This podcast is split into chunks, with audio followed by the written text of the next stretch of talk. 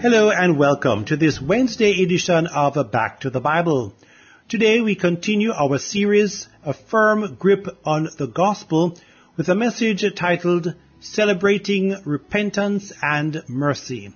So let's turn in our Bibles to Luke chapter 5 verses 27 through to 39 as we join Bible teacher Dr. John Neufeld for our study.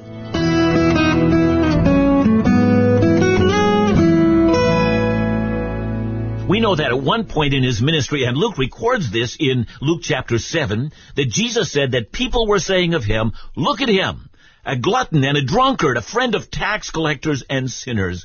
And in case you didn't catch that, that that's an insult. Look at how he's living, they said. Look at who his friends are, they said.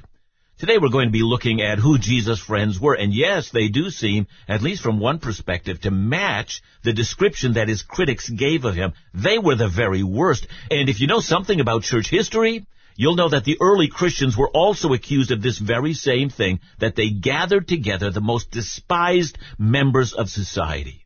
And it wasn't just the early church. I remember a number of years ago on my first trip ever to the nation of Egypt, and my joy of discovering that among the garbage people, that is, among the poor who went over the garbage dump in Cairo, in order to find items for recycling and for sale, in order to make a living, among them was a vibrant Christian community. And I remember thinking, of course, this is exactly where you'd expect to find Jesus, among the poor, among the outcasts, among the people you would never expect to invite to an upscale dinner party. Here, I thought, are the footsteps of Jesus himself in this city. Now, where do we get that idea? Well, one of the places right here, from Luke chapter 5, verses 27 to 32. After this he went out and saw a tax collector named Levi sitting at the tax booth. And he said to him, Follow me. And leaving everything, he rose and followed him. And Levi made a great feast in his house, and there was a large company of tax collectors and others reclining at table with them. And the Pharisees and their scribes grumbled at his disciples, saying, Why do you eat and drink with tax collectors and sinners? And Jesus answered them, Those who are well have no need of a physician, but those who are sick. I have not come to call the righteous, but sinners to repentance. Levi. Now, as is true of a number of characters in the Bible, it's true also in that culture, a number of people were known by more than one name. We also know Levi as Matthew, and yes, he is the author of the book of Matthew, and his conversion story is found in Matthew as well as Mark and in Luke. And because we're studying Luke, let's look at what Luke tells us. After this, says Luke, which means that the encounter with Levi happened after Jesus had healed a paralyzed man. That man was lowered down on a stretcher from a roof right in front of Jesus, and Jesus had told that man his sins were forgiven, and the Pharisees had howled in protest. No one can forgive sins, they said, but God alone. But of course the Pharisees didn't know that God had come to them clothed in human flesh, and yes, he had the power to forgive. And after the clash with the Pharisees, and after the paralyzed man was instantly healed, Jesus went out, out of the house. When Mark tells the story, he says that Jesus went out beside the sea, but that doesn't mean that Mark depicts Levi as sitting in his tax booth beside the sea. Mark says that Jesus was teaching by the sea for some time, and it's only after that he passed by the tax booth. You know, it could have been that Levi did have a tax booth somewhere on the beach to catch fishermen, you know, bringing in fish, but it could also be that after teaching the crowd, Jesus went out and found Levi on the road outside the city, catching all the traders on what was called the Via Maris that ran outside the city. At any rate, wherever he was, he was a tax collector, and tax collectors were not well liked. You know, I've probably said that too kindly, Tax collectors were hated. They were despised. They were the scum of society, and only scum hung around with them. And that's because in the case of Levi, he was collecting customs and dues, you know, arriving in the kingdom of Herod Antipas, who was also a hated ruler. He would have also collected tolls on farmers, fishermen, tax collectors were in league with the Roman government, almost all of them, that is, in Israel were Jewish because as Jews, they would have known their own population and they would be aware of who was trying to cheat the tax man. And furthermore, the wages of tax collectors came from the people whom they taxed. And although it's not said about Levi, a great many tax collectors overtaxed the population and thus they became excessively wealthy on the miseries of others. Tax collectors were cheats and they were traitors to their own people. And Luke records that Jesus simply said to Levi, follow me. That doesn't mean what you think. This is the call of a famous teacher to a tax collector who says to him, leave your business and become one of my students. Whatever went on in Matthew's head, Luke doesn't tell us. Indeed, even Matthew himself, when he records this incident about himself, he says nothing about his thought process nor about his motivation.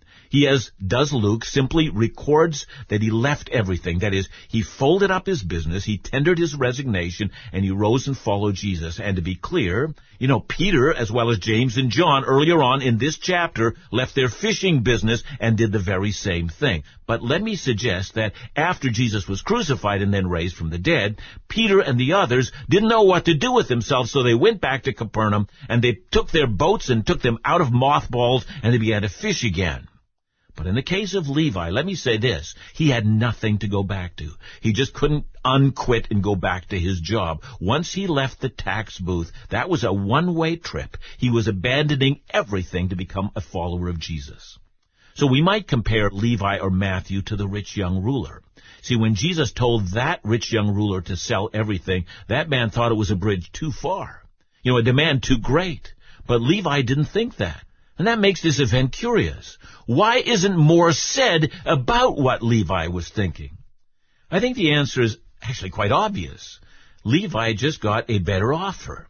You know, imagine you have a job, it's a fairly good one, but it has significant downsides. Then you get a job offer that gives you better working conditions, doubles your salary. So when you quit your first job for the second one, no one says, oh, look, wonder what their motivation was. Of course they don't, because it's clear. Listen, the same is true for Levi and for all who leave everything for the sake of the kingdom of God. The eternal benefits of the kingdom are so rich.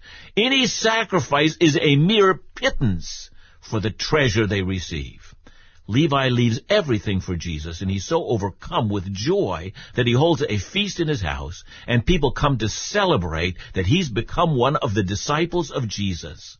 Luke says a great company gathered in his house, but the feast is in honor of Jesus, who I imagine takes the center place at the table. Levi wants all his scummy friends to come and meet the man who's going to make him one of his students.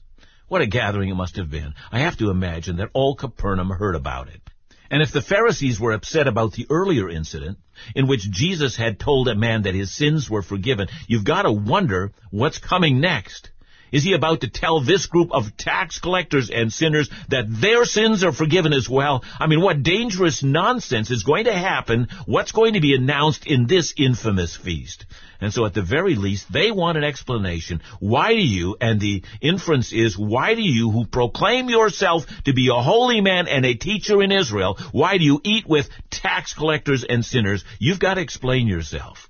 Now the explanation of such outrageous activity needs some time to settle in. He tells the Pharisees that he's not come for those who are well and that have no need for a physician. Now, now in truth, neither Jesus nor the apostles ever believed that among the ruined sons and daughters of Adam there was anyone who was well. We're not well. All have sinned. All have fallen short of the glory of God. All are by nature the object of God's wrath.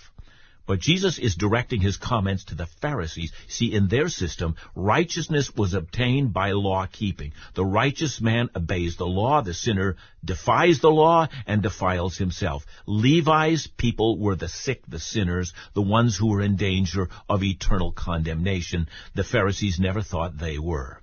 And it's not as if the Pharisees were entirely wrong. What they had wrong was that they were unable to see that the law not only condemned Levi, but it condemned the Pharisees as well. They were just as sick as Levi, and they needed a physician. I'm reminded of a conversation I had years ago with a woman who said she used to be a Christian and that now, you know, she had abandoned Christianity and she was thinking of going back and giving Christianity another chance. After all, there was a spiritual need that she had. She said she needed to fill it.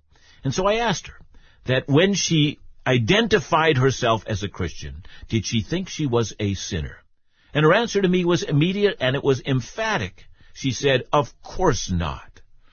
It was as if she was telling me, that's not the kind of person I am. I'm not one of those hopeless tax collectors and sinners who need some kind of a rescue plan. I then was sad to tell her that Jesus had not come for the righteous, but he had come for sinners. Unless we come to terms with our own ruined lives, and that we're rightfully the object of God's wrath, there's nothing in Jesus that we're going to find even remotely interesting. And that's the difference between the tax collectors and the Pharisees. The tax collectors knew they were condemned and needed mercy. The Pharisees never imagined it would be true of themselves.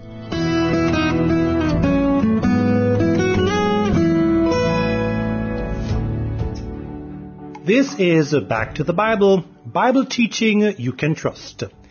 If you are a regular listener to Back to the Bible Jamaica in recent years, you've probably wondered why is it that we've been so heavily promoting the correspondence courses for children.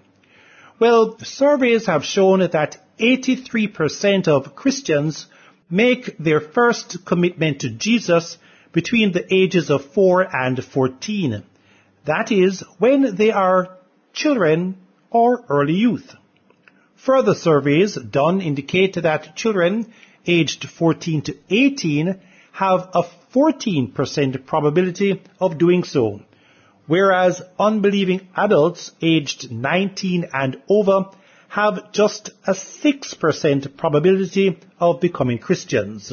The data clearly illustrates the importance of influencing our children to consider making a decision to follow Christ as their Lord and Savior. In fact, because the 4 to 14 age group slice of the pie is so large, many refer to this age range as the 4-14 window.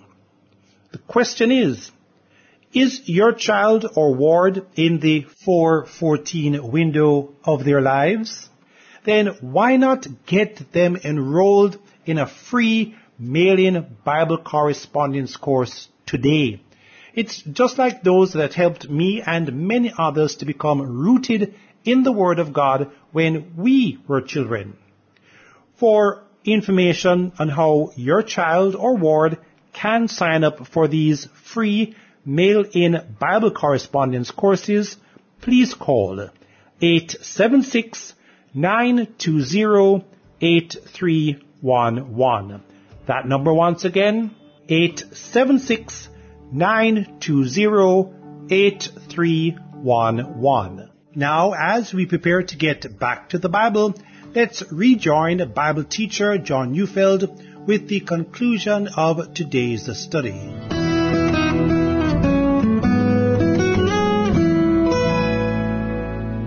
Jesus has come only for sinners not for those who deny their sin. We can't come to Jesus unless we confess we're sinners and that we're desperately in need of a Savior. That's the heart of what it means to be a Christian. I feel it necessary to stress this because some time ago there were those who argued that we shouldn't talk about sin in church because people already feel sinful enough. What they need is affirmation and not condemnation. As inviting and as compassionate as this seems on the surface, a little thought tells us it's not so. Survey after survey has shown that most people don't identify themselves as sinners at all. Indeed, although people readily admit they've slipped up, they've made mistakes, even done some things they're not proud of, and people do admit that they sometimes struggle to feel good about themselves and they have to fight for affirmation and approval. But underneath all of that, most people say, I'm still basically a good person. Indeed, a great many people find the thought that they're sinners to be deeply offensive. And because of that, many advocate that we should soften our message. I was attending a Christmas concert some time ago. A pastor had said that Jesus came to save us from ourselves, he says. Of course, I caught that, as did anyone else in the room who actually knew something of the Bible, because the Bible, the Christmas story, actually, Matthew 1:21 says, "She shall bear a son, and you will call his name Jesus, for he will save his people not from themselves, but from their sins." But saving us from ourselves, well, it sounds a little more gentle, doesn't it? I mean, after all, we all make mistakes. We sometimes react in ways we shouldn't. We've all said, you know, sometimes I'm my own worst enemy. That is, I, I want what's good, but sometimes I act in ways that militate against my own good intentions. I need to be saved from myself in the sense that I, I need to be saved from the times I do foolish things. But Jesus in the home of Levi, accompanied by other tax collectors, traitors to their own people, along with other notorious sinners, no one had to be gentle around this crowd. They knew they were sinners. And it's among sinners that the voice of Jesus is heard with the greatest joy, as among the sick that the master physician is heard with the greatest of joy. The only reason to come to Jesus is because of desperation. We need a Savior. Not someone who's going to top up the holes in our lives or someone who will help us to find what's missing in our lives. We need a Savior to save us from our sins and our rebellion against God and the rightful judgment that awaits us. So there's a celebration in Matthew or Levi's house. Salvation from sin has come to Levi. He's leaving his life of sin, and he's going to be a student of Jesus, the great healer, the great Savior. And then with this matter being said, Jesus' enemies are not done. Let's read Luke 5:33 to 39. And they said to him, the disciples of John fast often or offer prayers, and so do the disciples of the Pharisees, but yours eat and drink. And Jesus said to them, Can you make wedding guests fast while the bridegroom is with them? The days will come when the bridegroom is taken away from them, and then they will fast in those days. He also told them a parable. No one tears a piece from a new garment and puts it on an old garment. If he does, he will tear the new, and the piece from the new will not match the old. And no one puts new wine into old wineskins. If he does, the new wine will burst the skins and it will be spilled, and the skin will be destroyed. But new wine must be put into fresh wineskins. And no one after drinking old wine desires new, for he says, the old is good. You know, here's a new criticism. All right, say the Pharisees and other critics. So you've come to call sinners to repentance, and that's why you're in the home of these horrible sinners. Well, that's admirable. I'm glad you're there for those who need it, and they're finding solace in your teaching. But they say, are you really saving sinners? Have a look at your lifestyle. John the Baptist and his disciples, they fasted often as a part of their ritual prayer and devotion. But you, we don't see you doing that. You're eating and drinking. It doesn't appear to be a life of self-restraint, which is a, a, part of the life of a holy man. You're adopting the lifestyle of sinners. Now, I, have made it appear that the ones asking the question are still the Pharisees and their followers. You know, others say, you know, maybe the people that, you know, the, they are the disciples of John the Baptist. That is, Jesus feasting in the home of Matthew was in danger of not just offending the self-righteous Pharisees, but he's also in danger of offending the sincere followers of John. They want to live a life of genuine repentance from sin and humility and faithfulness and self-restraint. What happens if Jesus offends even them? Let's back up. The First Testament law only had one required fast each year, and that fast was on the Day of Atonement.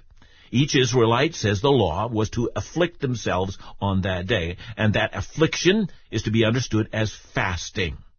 But in the course of time, occurrences of fasting began to grow. And as we also know, that the Pharisees not only had multiple times of fasting, but during the fast they'd make their faces look gloomy and they'd wear the clothing that everyone knew was the clothing of one that was fasting. Now, I'm not saying that the hypocrisy of the Pharisees is to be compared to the fasting of John's disciples. There's surely a difference between them. But the fasting spoken of here is not required fasting. There might be occasion when fasting is necessary or that you have extraordinary fasts, but they are not required of anyone.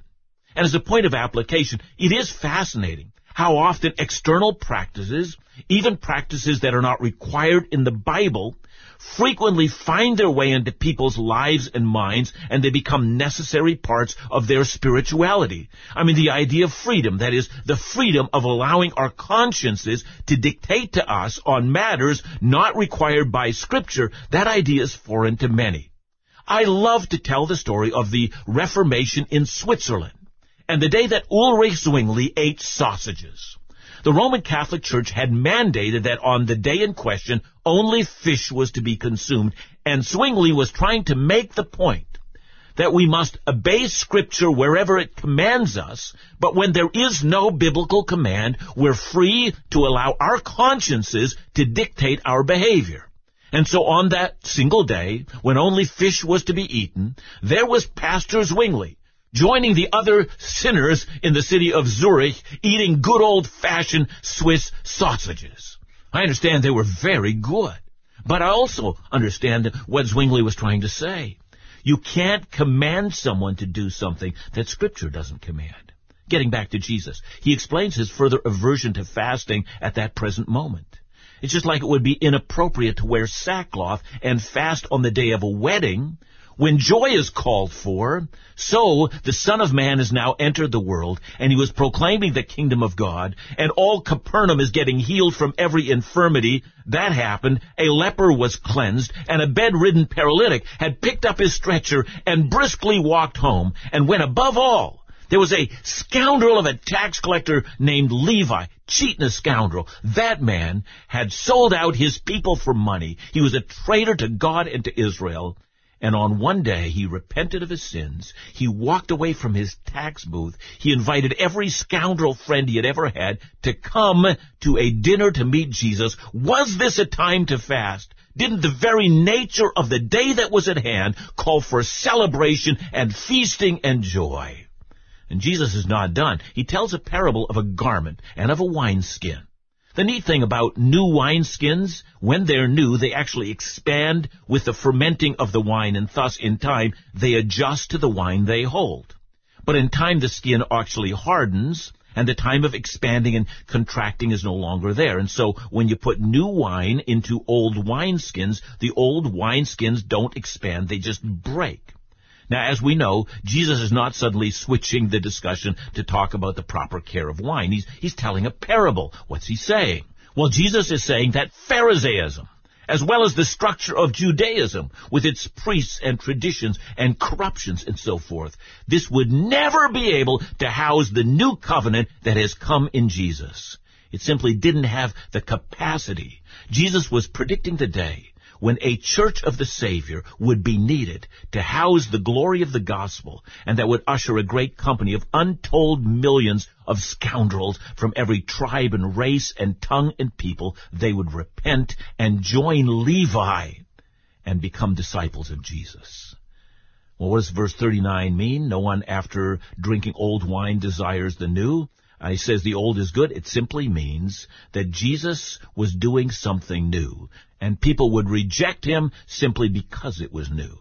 But Matthew wouldn't, neither would the paralytic, neither would the notorious sinners and the ruined lives of people who were saying we need a Savior. The fact that sinners were finding new life needs celebration. It still does. There's joy in heaven for every sinner who repents.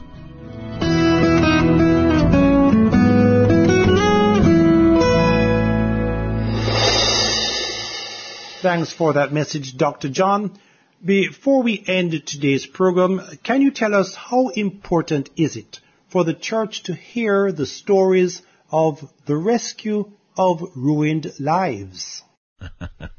yeah, I mean, it's, you know how faith building that is. I mean, I, I love uh, even re, you know remembering my own story of how ruined I was and how gracious Christ was to me, and then to hear others do that and recognize how busy our Lord and Savior has been. But it is a wonderful faith building thing to hear of individuals who are lost because we all were, and then to hear how Christ redeemed us. I mean, whether that happened when we were, you know, kids who didn't know very much, but Christ had mercy on us, or whether it happened when we were broken up adults. I mean, in no way does that change the fact that Christ has saved us and transformed us, and that's wonderful.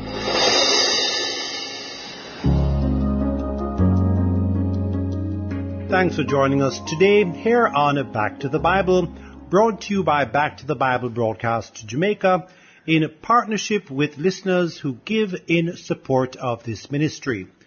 Our office is located at shop number 22, Hagley Park Plaza, Kingston 10. Our office hours are from Mondays through to Fridays from 8.30 a.m. through to 4 p.m. We can be contacted via email at backtothebibleministry at gmail.com. Our office number is 876 926 5765 and our cell and WhatsApp number is 876 337 6295.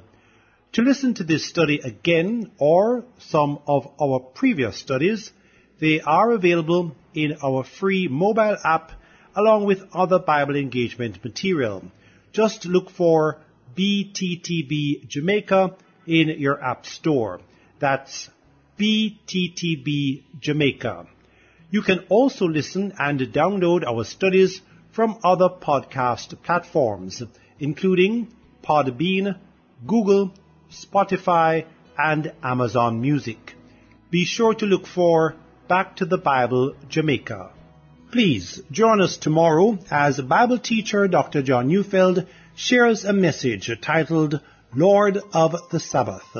That's tomorrow right here on Back to the Bible Jamaica, leading you forward in your walk with Jesus every day.